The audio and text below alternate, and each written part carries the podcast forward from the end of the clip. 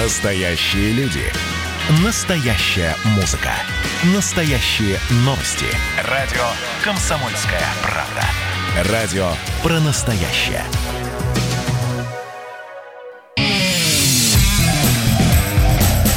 Отдельная тема. С Олегом Кашиным. Всем привет, я Олег Кашин, и у нас сегодня день рождения Эдварда Чеснокова, 33 года, прямо скажем, хороший возраст для встречи в Африке. Эдвард, здрасте, поздравляю вас. Так, или меня не Спасибо. Слышно? Знаете ли вы, подарили. А, вы, вы знаете, я бы вам подарил отставку Лукашенко, которую вы не любите, но чуть-чуть не успеваем, наверное, потому что вот сегодня валится его власть. А какой у вас подарок? К сожалению, мне подарили, мне подарили предмет э, куда более приземленный. Могут увидеть на вышиванку. Да, руандийская вышиванка с африканским национальным узором. Ее мне африканцы подарили. Я это специально уточнил. И на этом фоне особенно идиотически выглядят вышиваночные студии и белорусских небратьев-националистов. Понимаете, единственное, что вы можете предложить своей пастве, это африканизация. Надо ли это? Я не знаю. Может быть, это действительно то, что она заслуживает. Ну, вы знаете, да, естественно, я так же, как вы, отношусь к вышиваночным, что называется, к вышиваночным истерикам, но тем не менее, да, понятно, когда альтернатива им абсолютный такой беспримесный адский фашизм, садизм, сегодня, ну как сегодня, видимо, в последние там полусутки включили белорусский интернет, и мы читаем уже самые шокирующие, самые адские подробности пыток, издевательств, избиений в белорусских застенках. Это, конечно, абсолютный какой-то Сальвадор 83 -го года. Но при этом сегодня также мы не видим уже никакого полицейского шоу на белорусских улицах, видим шарики, флажки и хорошее настроение, как будто бы кто-то переключил рубильник. Уже нет никакого Лукашенко, где он вообще? Уже по крайней мере, чиновники низовые выходят к народу и каются перед ним за вбросы или за то, что полиция, милиция избивает людей. Начальник какого-то РУВД говорит, что обещает, что больше не будет делать больно людям. Э, забастовки на мазе. Процесс пошел прям. Как так? Вот эта загадка, вот что происходит, как, какая кнопочка нажимается и кем? Э, профессор, который, как бы наш любимый профессор Соловей, пишет, что у Лукашенко инсульт, и его спасают китайские врачи. Понятно, что это скорее такой м, желаемый прогноз тех людей, которые всегда отдают э, политическую волю куда-то туда, фатуму, да, вот пускай судьба решит, что случится. Вот здесь действительно как будто бы вот в нашей с вами вечной коллизии глупость или измена вдруг уже возникла какая-то измена, и какие-то люди, может быть, в Минске, а может быть и в Москве, сказали, ладно, Лукашенко заигрался, мы его сливаем. Сегодня мы читаем, извините, конечно, откройте сайты ТАСС или РИА Новости, или обратитесь к корреспонденциям, корреспондента комсомолки Александра Коса, который оттуда передает. И она, они уже освещают протесты в Беларуси чисто как, как медуза какая-то. То есть, да, абсолютный вот такой рассказ о полицейских зверствах. И тоже э, о корреспондентах комсомолки комсомолки, действительно, Дмитрий Смирнов очень забавно, осуждая, безусловно, полицейское насилие, пишет, что как здорово, что в России вежливые люди, как будто бы вот год назад не было таких же сцен на московских бульварах. Что случилось, Эдвард? Слушайте, ну, при всем уважении, сцены были, но не такие же. Не было такого, чтобы полиция стреляла по окнам. Не было такого, чтобы выламывали двери подъездов, где люди прятались. Не было такого, чтобы в на плацу в РОВД людей просто клали штабелями лицом на асфальт, проводя с ними воспитательную работу. Нет, у нас не ангелы, но у нас и не такие как их там называют, каратели, слабаки и весь этот смысловой ряд из белорусского телеграмма. Олег Владимирович, вы мне просто маякните, когда про схемы будет можно. Ну, слушайте, схема это такая все-таки вещь, которую, конечно, наши слушатели всегда ждут. Давайте во втором хотя бы блоке про схемы. Отложим, отложим, да. У вас уже готов, готова какая-то схема, правильно я понимаю? Да, готова, готова. Нет, не у меня. В коей мере не у меня. Просто Обнаружен.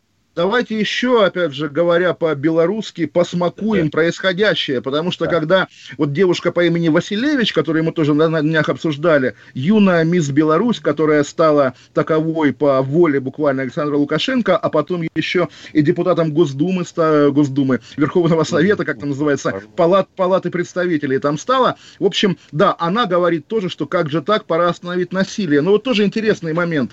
Пора остановить насилие, пора посмотреть в глаза глаза друг другу, обычно об этом уже говорят, когда произошло что-то непоправимое. Я помню, опять же, и сегодня уже вспоминал, как 20 августа 91 года в программе «Время» комментатор Владимир Стефанов тоже говорил, друзья, ну как-то слишком далеко зашла эскалация, давайте остановимся, уйдем от Белого дома, давайте дождемся через неделю сессии Верховного Совета, чтобы решить, как же быть со страной. А это уже не работало, уже люди у Верховного Совета понимали, что они здесь власть. И сегодня сегодня, вот, кстати говоря, очень смешно. С одной стороны, как бы наличие интернета позволяет видеть в реальном времени, что происходит. Вот сейчас трансляцию из города Жодина, по-моему, да, или Жлобина, Это я путаю где их. Белас. Где Белас. Смотрит, по-моему, 80 тысяч человек в моменте. Это вот нам с вами о таком Потому рейтинге... интернет все-таки подглушивают, подглушивают. Да, да, да. Ну, по крайней мере, не так, как в первые дни. А, при, при этом забастовки-то в общем нет, да, нет всеобщей забастовки. Люди объявили, да, мы бастуем, вышли, поговорили с начальством и вернулись на завод. Нет, Но при этом... В Телеграме объявили, что люди бастуют, а где-то там в Иркутске с удивлением узнали, что у нас э, в марте 17 года, оказывается, революция была месяц назад, понимаете? Ну, в общем, в общем, примерно так. Понимаете, и здесь как раз наличие информационного общества, наличие информационных технологий, с одной стороны, да, позволяет видеть своими глазами то, о чем вы говорите, э, избитые люди, сложенные штабелями, а с другой стороны манипулировать можно как угодно. И вот в этом зазоре мы живем. Э, сегодня тоже вот есть же такой набор людей, которые, ну а что Титов, да? Сегодня российский бизнес-омбудсмен Титов, значит, возмутился, да, а, оборзевшим, обнаглевшим Лукашенко. Рашкин из нашей любимой КПРФ выступил против партии и осудил Лукашенко за эскалацию. Э, Гарик Сукачев осудил Лукашенко. Нет, ну, можно набор... дать людям ордена почетного эстонца, почему Почему нет? Ну, слушайте, ну, не почетного скорее эстонца, а почетного, какие бывают самые одиозные азиаты, чтобы не разжигать. В общем, такая абсолютная азиатчина, да, когда ты всегда за, даже если вчера надо было быть за ОМОНовцев, а сегодня быть за протестующих. И то, что сего, сегодняшнего дня российские люди, которые всегда за, вдруг озаботились как бы правами человека в Белоруссии, указывает на смену, по крайней мере, непубличной позиции Кремля. Интересная туркменская новость, потому что, вы знаете, да, давняя традиция, даже у меня есть такие, там, не знаю, знакомые по соцсетям, э, туркменские студенты в Беларуси, оказалось, вот, что там 3-4 человека туркменских студентов тоже задержали э, на белорусских улицах. И сегодня туркменские власти, вы знаете, да, обратились к белорусам, во-первых, что они не возражают против того, чтобы этих туркменов судили по белорусским законам, во-вторых, просят сообщить в Ашхабад, не было ли у этих студентов с собой газовых баллончиков или ножей, если будут, я думаю, то там их все семьи в Ашхабаде отправят в лагеря да, и э, в-третьих, образовательные программы с участием этих студентов сворачиваются, то есть даже если человек мимо проходил, туркменский студент, туркменские власти э, отзывают его в Ашхабад. В общем, тоже интересный такой как бы перекличка двух столиц, Минск, Ашхабад. При этом совершенно, э, да, мы все время вот говорим, э, как в России нам не нравится, там слишком вялая реакция на эти внешнеполитические раздражители. Тут совершенно неожиданно оказывается, что у нас-то э, наши внешники вполне себе приличные люди по сравнению вот с этим вот ашхабадским национальным позором. И у меня, как у любителя хитрых планов, возникает незамедлительно предположение – а может быть, это тоже часть плана, ну, чтобы все увидели, на каком фоне-то на самом деле все происходит, а? Ну, вы знаете, вот к вопросу о внешниках, понятно, я к ним тоже хорошо отношусь, но сегодня, извините, конечно, российский МИД через соцсети сделал заявление, что они, цитирую, отмечают беспрецедентное давление, которое оказывается отдельными зарубежными партнерами на белорусские власти. Прослеживаются отчетливые попытки внешнего вмешательства в дела суверенного государства с целью расколоть общество и дестабилизировать ситуацию. Да, и могу а сказать, причем что... белорусские власти тоже говорят, что у них есть доказательства внешнего актора. Вопрос в том, том, это те же самые или все-таки другие?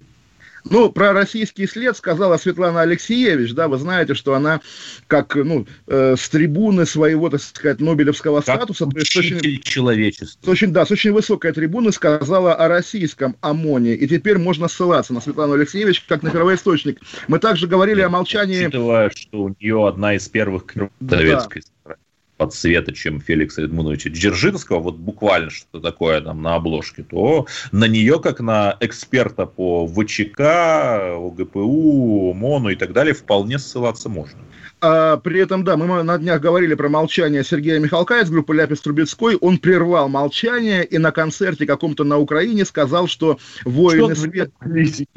Да, ну, он, он, он сказал, да, что я, я не хочу нести, значит, геополитическую чепуху с этой, с этой сцены, я буду петь свои песни, но воины света победят. В общем, как бы прервал молчание и не прервал. Такая тоже, в общем, интересная история. Вы знаете, Эдвард, вот мы с вами оба за, грани... за границей, вы руандийскую прессу читаете, как бы, что там пишут про Белоруссию?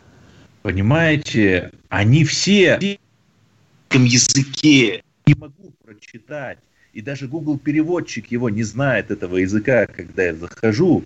Там была у них веб-сайт, э, у Вусеки, по-моему. У него была англоязычная версия, но лет пять назад она тоже закрылась, потому что ее тоже никто не читает. Но была у них одна англоязычная газета, но президент Э, Поль Кагами, тот самый человек, который 26 лет назад остановил геноцид, он сказал, эта газета слишком лоялистская, заведите мне другую газету, вторую, более оппозиционную. Вы можете себе представить, какой хороший, прекрасный человек. Вер... С Олегом Кашином.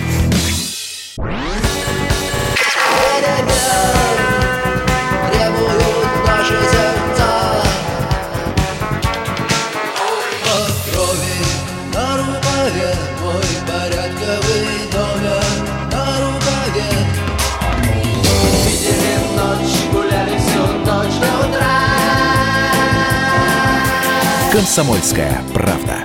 Радио поколения кино.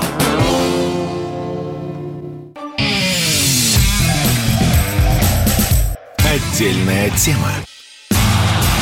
С Олегом Кашиным. Олег Кашин, Эдвард Чесноков. Мы продолжаем обсуждать белорусские события. Я спросил Эдварда перед паузой, что пишет руандийская пресса о белорусских событиях. Он говорит, что тут сложный язык, и поэтому непонятно. Я могу сказать про британскую прессу, да и про американскую Все. тоже. Я выписываю FT, да, и на четвертой полосе, да, маленькая... Это Financial Times, один из самых авторитетных. Да да. влиятельная местная газета. На четвертой полосе без фотографии маленькая заметка с упором на реакции Евросоюза на белорусские события. А, я знаю корреспондента Daily Telegraph в Москве, которая русская женщина, регулярно пишет большие репортажи в Daily Telegraph. Они выходят, да, но чтобы их найти, надо долго-долго копаться в английских новостях. Когда, ну ладно, БЛМ, понятно, это Америка, центр мира, ах, убили одного Флойда, да, понятно, что это мировое потрясение. Но при при этом очень странно, все-таки не каждый день, да, в Европе, какой-никакой, но настоящей Восточной Европе, авторитарный диктатор устраивает огонь на поражение огнестрельным оружием в Бресте, да, по протестующим. В принципе, это, наверное, большое важное событие. И можно догадаться, на самом деле, почему западная пресса, да, естественно, даже наши какие-то там корреспонденты спрашивают их корреспондентов, почему нет первых полос. А те отвечают, ну, понимаете, вот наша публика не знает, где находится Беларусь. То есть, где Босния и Герцеговина 25 лет назад, ваша публика знала, да, ваши американские реднеки, где да? Гонконг знала. Где Гонконг, где Ливия знала, да, где Сирия. А тут, ну, вот к вопросу о, да, когда значит, нету дела большому, большому Западу до происходящего, значит, и кровь не кровь, и насилие не насилие, и, в общем, можно пренебречь. И это, конечно, тоже, конечно, поражают люди русские, которые говорят, не, западная пресса права, но действительно не приносит кликов. Да, конечно, вы что, вы что, вы что вообще? Вот, да, а мы, русские, следим за событиями Беларуси, нам не все равно поражают люди русские, которые, живя на Западе, критикуют Запад. Как же так? Ой, слушайте, это вечная такая Брайтон-Бещевская дорожка, я по ней, наверное, как-то ползу, мне это не нравится. Нет, я не, не критикую Запад, я критикую западную прессу, советскую прессу, как мы с вами ее называем. О, ладно, тогда разрешаю. Так более Спасибо. того, вот я сейчас в Руанде, 96, 26 лет назад здесь начался геноцид. Был убит миллион человек в течение 100 дней, а на брифингах Газдепа говорили об отдельных актах насилия. А знаете почему? Потому что один из вдохновителей геноцида это был местный профранцузский, то есть прозападный диктатор. Свой плохой человек. Поэтому и молчали. Так может быть и Лукашенко, это тоже хоть и плохой человек, но свой, потому что санкции вроде против него какие-то вводят, но по экономике они никак не бьют. Счета а вот давай, да, давай, давайте, да, давай, давайте выясним, все-таки Лукашенко, он прозападный диктатор или пророссийский? Сейчас такое ощущение, что в общем, в общем, ну не пророссийский точно, а какой тогда? Кто вот тот тайный узбек, да, который управляет Белоруссией, где он находится, к востоку или, или к западу от, от Бреста, от Витебска, я не знаю, я не понимаю. Может быть, ваши схемы, Эдвард, объяснят. Давайте перейдем к ним. Давайте плавно перейдем к схемам есть государственное учреждение. Оно называется «Санаторий Беларусь», уже знакомого нам управделами президента Республики Беларусь. И вы можете догадаться, где он находится. В городе Сочи, рая по имени Краснодарский край. Его учредили, как вы понимаете, управделами президента Республики РБ. Какие уже у него финансовые показатели – Просто головокружительные. В 2016 году выручка почти миллиард рублей. Ну, потом, правда, поменьше, 600-700 в следующие годы. В 2019 году 856 миллионов рублей. Самое прекрасное, что этот санаторий Беларусь, что в Сочи, еще и выигрывает государственные контракты в российских ведомств. Да, не на очень большую сумму, 15 госконтрактов на 5 миллионов 200 тысяч рублей, но тем не менее, то есть это же забавно. Последняя новость, что там в Яндекс, Беларусь пришли с обысками. Беларусь Газпром рейдерскому захвату подвергли. 33 человека наших арестовали. Журналистов наших избивали. Я уже не говорю про дерусификацию, которая продолжается последние 10 лет, а мы вот так вот такие добрые люди. Поскольку э, после того, как мы здесь что-то предлагаем, очень часто это действительно реализовывается, или, по крайней мере, берется на страшный красный карандаш, лежащий на зеленом сукне, на столе, на котором нет компьютеров, только вертушечные телефоны. Может быть, как-то, знаете, вот есть НДС – и даже самые умные бухгалтера иногда допускают в нем ошибки. Я вот думаю, а вдруг в этом санатории Беларусь какие-нибудь 15 копеек не туда за НДСили? Не проверить ли? Ведь выручка-то миллиардная. А вот скажите мне, Эдвард, я продолжаю, на самом деле, сейчас поймете, как вашу тему. Как правильно, скажите мне, как такой коренной подмоск... подмосковный житель, Балашиха или Балашиха? Подмосквич, Балашиха или Балашиха? Балашиха? Балашиха? Я же из Люберца Нет, была такая песня «Самая красивая девушка Да, да, да, я тоже ее помню, наверное. конечно, да. А, мы ориентируемся на Пушкина э, в некоторых э, спорных вопросах. Да, ну, в общем, э, история такая. Та-та-та-та, я взоры потупил. Соответственно, потупила, не потупил. Это из его стихов, да. И к чему? В общем, да, оказывается, оказывается, у Александра Лукашенко есть резиденция и в Балашихе, то есть или в Балашихе. То есть она записана на, на белорусскую да нефтяную, компанию, нефтяную компанию «Нафтан», но у компании «Нафтан» называется это пансионат «Салтыковка». Но у «Нафтана» договор с управделами президента Белоруссии о том, что он может его использовать. И как бы это, естественно, не пансионат для нефтяников, а по фотографиям в газете «Собеседник», которая как бы когда-то была приложением комсомолки, между прочим, понятно, что это именно просто дача. А, так вот, подождите, подождите, я видел эти фотографии, там еще винные бочки да, такие, да? Да, да, да, да, так вот. А э... еще это страшные фотографии, простите, что вас да. перебил, там кровать в стиле Людовика э, 15 наверное, но ну, это в 18 веке было модно вот эти вот деревянные финтифлюшки. Но сейчас, послушай, друг, брат, дорогой мой, последний союзник, ну украл ты миллиард у нас, хорошо, но найми хотя бы архитектора, дизайнера интерьеров, ну не позорься же. Не так позорься. Вот, вы совершенно правы. Более того, там не только эта кровать, но еще и дословно мини-пруд с, поляткой, с, пол, с полянкой для уединения и зонтом, чтобы это не значило. И, в общем, вы совершенно правы. Я думаю, вашу критику услышали еще заранее, потому что не так давно компания «Нафтан» решила эту резиденцию продать. Но сегодня она сняла ее с продажи, передумала продавать. То есть, видимо, Александр Лукашенко все-таки допускает для себя возможность переезда куда-нибудь. Вот к этим бочкам с вином, к этим кроватям в стиле Людовика, к этому прудику с э, поляной и зонтиком. В общем, такая история ну, интересная. Может, и допускают, но может, и допускают, но нужен ли он нам вообще? Вот вы помните, например, Оскар Акаев, он же Оскар... там вроде как в Минске а, да? Нет, э, там живет Курматбет Бакиев, а Оскар Акаев живет в высшей школе экономики, кстати говоря, в нашей любимой. И нормально а. там руководит какой-то там кафедрой, наверное, чем-то еще. В общем, все у него хорошо, такая ротация, да, горизонтальное перемещение, да, да, как, Это, как это раньше называлось. Ну и, собственно... Причем, причем внутри постсоветского пространства, знаете, да, да, да, конечно, как герой Пастернака «Доктора Живаго», которые постоянно перемещались по стране, как по огромной коммунальной квартире. В общем, Эдвард, смотрите, да. Да, да, мы же с вами, по сути, уже торжествуем падение Лукашенко. Может быть, конечно, самонадеянно, может быть, он устоит. Это тоже нельзя сбрасывать со счетов. Но если, если все-таки он пал, какими глазами Российская Федерация, поздравившая от имени Владимира Путина Лукашенко в первые часы после окончания голосования, хотя до сих пор нет финального заявления ЦИКа, уже прошло 4 дня, нету как бы окончательных цифр, какими глазами Россия будет смотреть и на кого? На президента Тихановскую, на белорусский народ? Вот вопрос, вот непонятно. А вы не думали, а вы не думали, что это тоже какой-то хитрый план? Ведь Януковича поздравили, потом он пропал, сбежал, и Крым стал наш. Может быть, это не поздравление, а черная метка?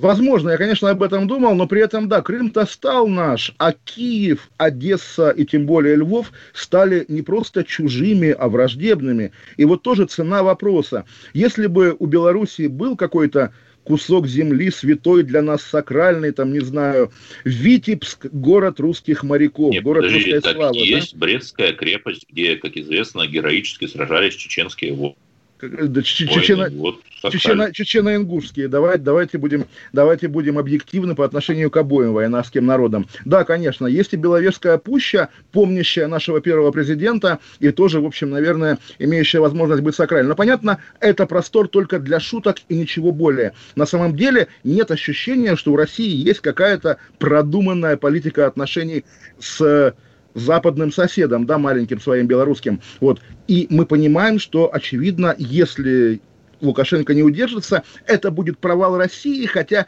Россию никто не просил и не заставлял связывать свою судьбу на белорусском направлении только с этим человеком. Вот опять же к вопросу о диверсификации внешнеполитических и мягко сильных, скажем так, ресурсов. Грустно на самом деле.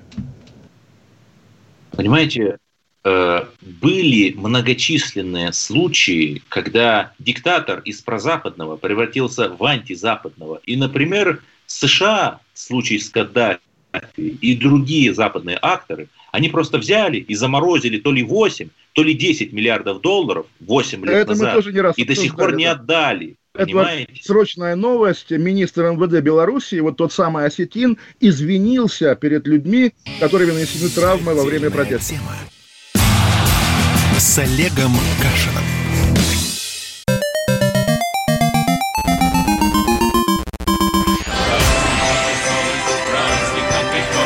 Видишь суслик? Нет. И я не вижу. А он есть. Нам есть что вспомнить. Рассказываем свои истории в программе «Дежавю». Я, Михаил Антонов, жду вас каждые выходные в 11 часов вечера по Москве. I'll be back.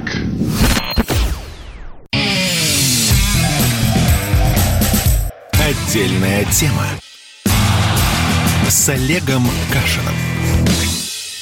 Олег Кашин, Эдвард Чесноков, у которого сегодня день рождения. Еще раз поздравляю, он в вышиванке. Если кто не видит, вышиванка в Африке очень популярна. Оказывается, это действительно важный момент. А сейчас по белорусскому телевидению в программе, которая называется, между прочим, «Ничего личного», прямо сейчас выступает белорусский министр МВД Юрий Караев. На самом деле, от себя добавлю, бандит, убийца и негодяй, которого рано или поздно ждет либо тюрьма, либо позорная смерть. Вот давайте это так. ваше оценочное суждение. Разумеется, разумеется, разумеется случится. И, пожалуйста, не, не закрывайте за эти мои слова газету КП в Беларуси, да, не врывайтесь, как врывались сегодня в Яндекс. Я процитирую, я процитирую Караева, он интересно рассказывает. Он, во-первых, жалуется на травлю. Травля – подлый прием, говорит он, она провоцирует ответное насилие. Во-вторых, он всегда против любого насилия над журналистами. Я за то, чтобы все освещалось цивилизованно, но это не означает, что нужно залезть между двумя сторонами и подставляться, не лезьте в самое пекло. Повторю его фразу, что он берет берет ответственность и прошу извинения за травмы случайных людей на протестах, попавших под раздачу, и э, про 11 наездов автомобильных на правоохранителей. Представьте, какая ответная реакция будет у товарищей этих военнослужащих. В общем, засуетились. И вы знаете, Эдвард, когда вдруг начинаются разговоры вот такие, а давайте остановимся, давайте посмотрим друг другу в глаза. Минздрав Белоруссии тоже сегодня И выясняется, что заявлением. главным антисталинистом был Лаврентий Павлович Берия. Да, да, да, конечно, конечно, ну, Хрущев, Хрущев же такой же был, да, буквально активный участник 1937 года. Да, да, да все, все, все залил, да. Вот, и в итоге, да, это такая логика. Просто, ну, тоже дело, конечно, не наше, да, дело белорусское. Но если завтра Караев окажется оттепельщиком главным белорусским, нет, неправильно. До сих пор уже сколько дней непонятно, где Лукашенко. Раньше, последние дни, показывали его телевизионные консервы, какие-то какие совещания на отвлеченные темы. Сегодня первый день, когда Лукашенко по телевизору нет.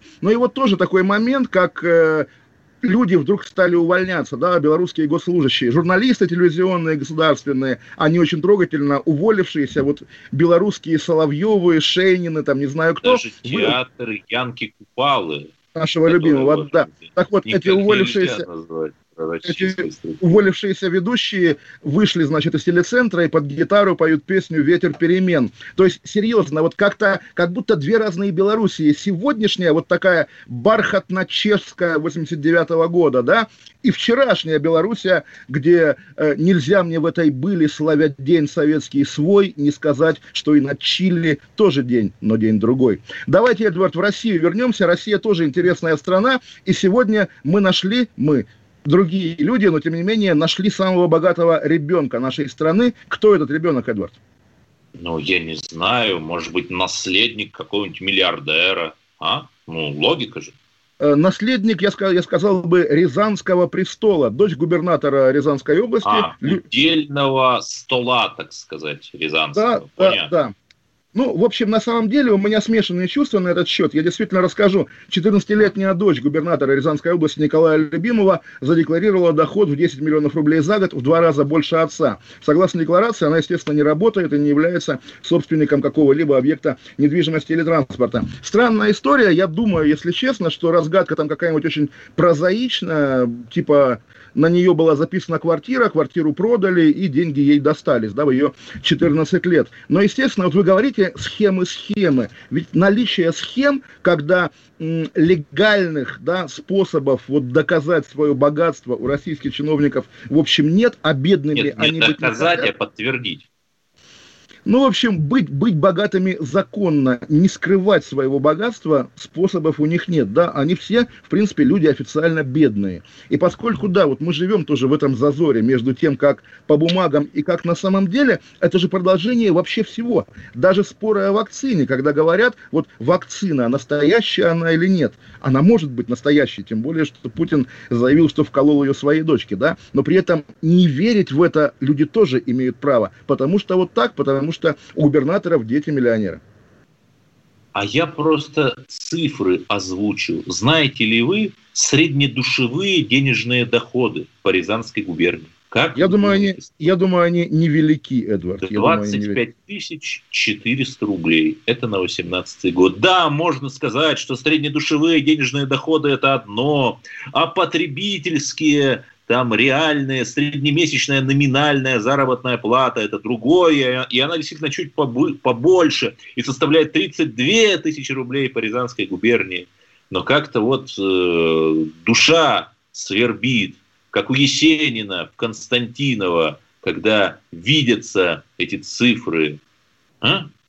Ну, в общем, на самом деле, я всегда боюсь таких новостей, когда вдруг оказывается, что главный злодей – это у нас, оказывается, рязанский губернатор. А соседний губернатор, там какая область? Владимирская соседняя. Владимирская там оппозиция власти, ладно, извините, Олег Тульская. Ну, вы как да? главный советолог, вы же знаете, что такое рязанский Рязанское, почин? Рязанское чудо, конечно, Расскажите. конечно, конечно. Конечно, но это известная история, когда э, Рязань решила при Хрущеве, когда догоняли Америку, перевыполнить план. Году да, перевыполнить план по производству мяса. В итоге так перевыполнила, что порезала и молочных коров, еще закупала мясо чуть ли не на рынках в соседних областях. Нет, да, да они из соседних да. районов да, согнали да, в свой да, хоз, да. всех порезали. Разумеется, статистика прироста получилась колоссальная. А, а секретарь обкома получил, секретарь обкома получил героя, вот этот Но секретарь он, он, он, он, он, он э, обкома, обкома, как раз губернатор по, на наши деньги, да. А, он успел получить звезду Героя Труда социалистического между Роскомнадзором и вот этим чудом. Ну, в общем, да, действительно, там та, такая местность. Но вот я что хочу сказать. В последние годы, наверное, меня пугают такие вещи, когда вдруг через медиа нам сообщают, что начальница управления образования Свердловской области сказала какую-то глупость там про то, что можно прожить на 100 рублей в месяц, допустим, да, и все такие, вой, позор, позор, давайте ее мочить. Или там какой-то, опять же, там чиновник сказал, что а, я вашу маму не просил вас рожать. И все такие, ах, возмутительно. На самом деле, когда вот, э, тоже, Эдвард, вот в год вашего рождения появилась телепередача на советском телевидении «Прожектор перестройки». Когда, да, вот программа «Время», а после нее отдельный такой маленький тележурнал, где сообщается, вы знаете, товарищи, оказывается, в Рязанской области, допустим, нету мяса.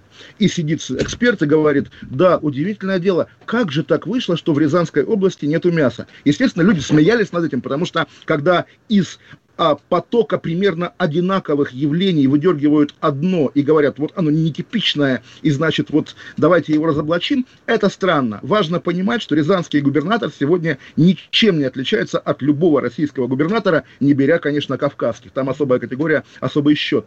Поэтому, да, мы их всех условно не любим, мы к ним всем относимся настороженно. И при этом есть же хорошие новости. Доходы членов правления «Газпрома» в первом полугодии увеличились на треть до 1 миллиарда рублей. Ну хорошо же. Ну мы же с вами стоим на вполне конкретной идеологии, что русский человек должен хорошо жить, хорошо зарабатывать, хорошо работать. Надо вот. с кого-то начинать. А то, что там да. по турецкому потоку практически остановилось движение газа, ну, так всякое бывает. Сегодня остановилось, э, завтра оно возобновится. Ну, нужно смотреть широко, понимаете. Не зацикливаться на мелочах каких-то. Да ведь? Ну, ну, на, на, на самом деле, вот тоже я почему-то сегодня такой ретро-телекритик, уж не знаю почему, тоже, когда появилось в 95-м году общественное российское телевидение, нынешний Первый канал, но тогда он принадлежал даже еще не одному Березовскому, а группе олигархов, альянсу олигархов. Э, директор этого телеканала, тогдашний, тогдашний Эрнст Сергей Благоволин сказал, да, это общественное телевидение, оно принадлежит обществу в лице его самых обеспеченных представителей. Ну, наверное, понятно, а что мы было шутим. честно. Да, это было честно. Ну, собственно, да, наверное, надо с кого-то начинать. Пускай, по крайней мере, члены Совета Газпрома поживут за нас. Да, но смотрите, вот нужно же все-таки что-то сделать. Ну, давайте как-то узаконим ту практику, которая в, во времена московской э, Руси называлась кормление. Знаете, что это такое? Да, раз, вот приезжает воевода, Ему ну, отдают вот это вотчина в кормлении. По факту уже все это есть. Тоже вот прерываемся. Белорусские breaking news интересные. Теперь выступает спикер э, Сената Качанова, которая, ссылаясь на Лукашенко, сам он не появился, сказала, что он услышал мнение трудовых коллективов и поручил разобраться по всем фактам задержаний, которые произошли. А, это, последние... знаете, прямо как история. Я там посоветовался с духом Че Гевары, это что-то такое про Мадуру, да, я там посоветовался с Уго Чавесом, да, который да. тоже там после триумфально выигранных выборов куда-то пропал, а оказалось, что он уже в мире ином был, а тоже вы выборы выиграл. Ну, помните эту историю, да? Да, а, помните, между прочим, историю про транзит власти в Азербайджане в 2003 году, когда на глазах у публики во время выступления перед военной академией упал Гейдар Алиевич Алиев, его увезли в больницу, потом он вроде бы переехал в больницу в Бостон, и его с тех пор никто не видел. Более того, когда в Бостоне был блэкаут, и больница была обесточена, он мог там тоже умереть, допустим. Тем временем от его имени премьером назначили Ильхама, его сына, потом прошли выборы, Ильхам избрался, и только после этого Гейдар Алиевич умер. Понятно тоже В любой история. советской стране на такой случай лежит чистый бланк с подписью, который хранится в сейфе, а код от сейфа знает только одно лицо. Все Владимир Ильич Ленин. Владимир да, Ильич да. Ленин знает код. Да, в общем, на самом деле, интересные события. Мы анонсировали конец лукашенковской эры, эпохи, и есть такое сейчас ощущение, что да, вот мы наблюдаем этот конец, конец, в общем, который ну, не таким должен был быть, не таким казался в 94 году, когда все начиналось, когда мы смотрели на Лукашенко. Когда были, знаете, новости на передовицах, Лукашенко избили в здании Верховного да. Совета. Прямо не, карма это колесо. Избила, да. Уходим на паузу, вернемся. Олег Кашин, Эдвард Чесноков. С Олегом Кашином. Присоединяйтесь к нам в социальных сетях. Подпишитесь на наш канал на YouTube. Добавляйтесь в друзья ВКонтакте. Найдите нас в Инстаграм. Подписывайтесь, смотрите и слушайте. Радио «Комсомольская правда». Радио про настоящее.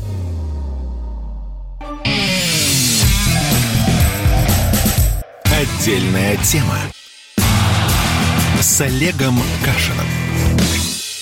Олег Кашин, Эдвард Чесноков. Следим за белорусскими новостями. Коллектив Белорусского государственного театра «Кукол» выступил против полицейского насилия. То есть вот буквально кукловоды Против протеста. кукловодов выступил. Против кукловодов, да. Ну и давайте вернемся еще к теме, извините, Яндекса и Убера. Но, насколько я понимаю, в белорусских условиях это одно и то же, поскольку Яндекс Такси, э, по-моему, в Москве да, даже также, уже давно. В, в, в, в, в Альянсе. В общем, на самом деле, еще в первые дни протестов мы слышали, опять же, от белорусов, людей в Минске находящихся, что вот те, как тихушники на их языке, да, как вот э, на Украине были тетушки, приезжают, значит, избивать людей именно почему-то на яндексовских такси. Но судя по тому, что силовики пришли в Яндекс, опять же, это немножко не, не помогло Яндексу. Революция пожирает своих детей. И контрреволюция тоже. А вы знаете, Олег Владимирович, сколько вообще всего тысяч задержанных за последние четыре дня в Беларуси. Ну, МВД, так. которое же понятно, что оно статистику приукрашивает, называет цифру 7 тысяч. Угу. Учитывая, что с трудовыми мигрантами, которые из Беларуси отъехали в ЕС и Россию, там реального наличного населения как раз миллионов семь, то сами посчитайте, какой процент 7 тысяч от 7 миллионов. Это только официальные данные о задержанных. 7 тысяч задержанных, понимаете? Понимаю, но на самом деле даже Лукашенко говорил, что позавчера, да, что 3 тысячи задержанных, и его не смущает, что вот все эти 3 тысячи, не маленькая цифра, он говорит, организаторы, а, там, не знаю, иностранные вмешатели и так далее. Это, конечно, кошмар. Вот да, я, опять же, ну, возможно. слушайте, я даже не, не, не с этого конца. Я вот, я, мне 40 лет, я Олег, я понимаю, что если я погрязну в своем, там, не знаю, самоупоении, то к 65 я буду такой же, как Лукашенко. Понятно, что на своем уровне, но, по крайней мере, такой же, в общем, деградировавший упырь буду я. Да-да.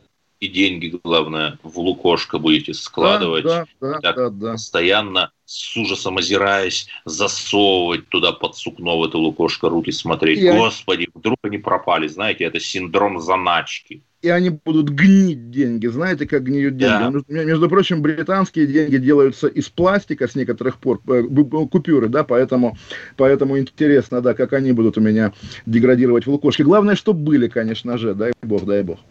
Слушайте, это все ужасно пошло, а умные люди, они хранят все в офшорах, в панамских бумагах хранят. Потом, правда, панамские бумаги всплывают, но ведь никогда еще того кого не надо было коллективной Хиллари, они почему-то не уничтожили эти панамские бумаги. Так что все ясно.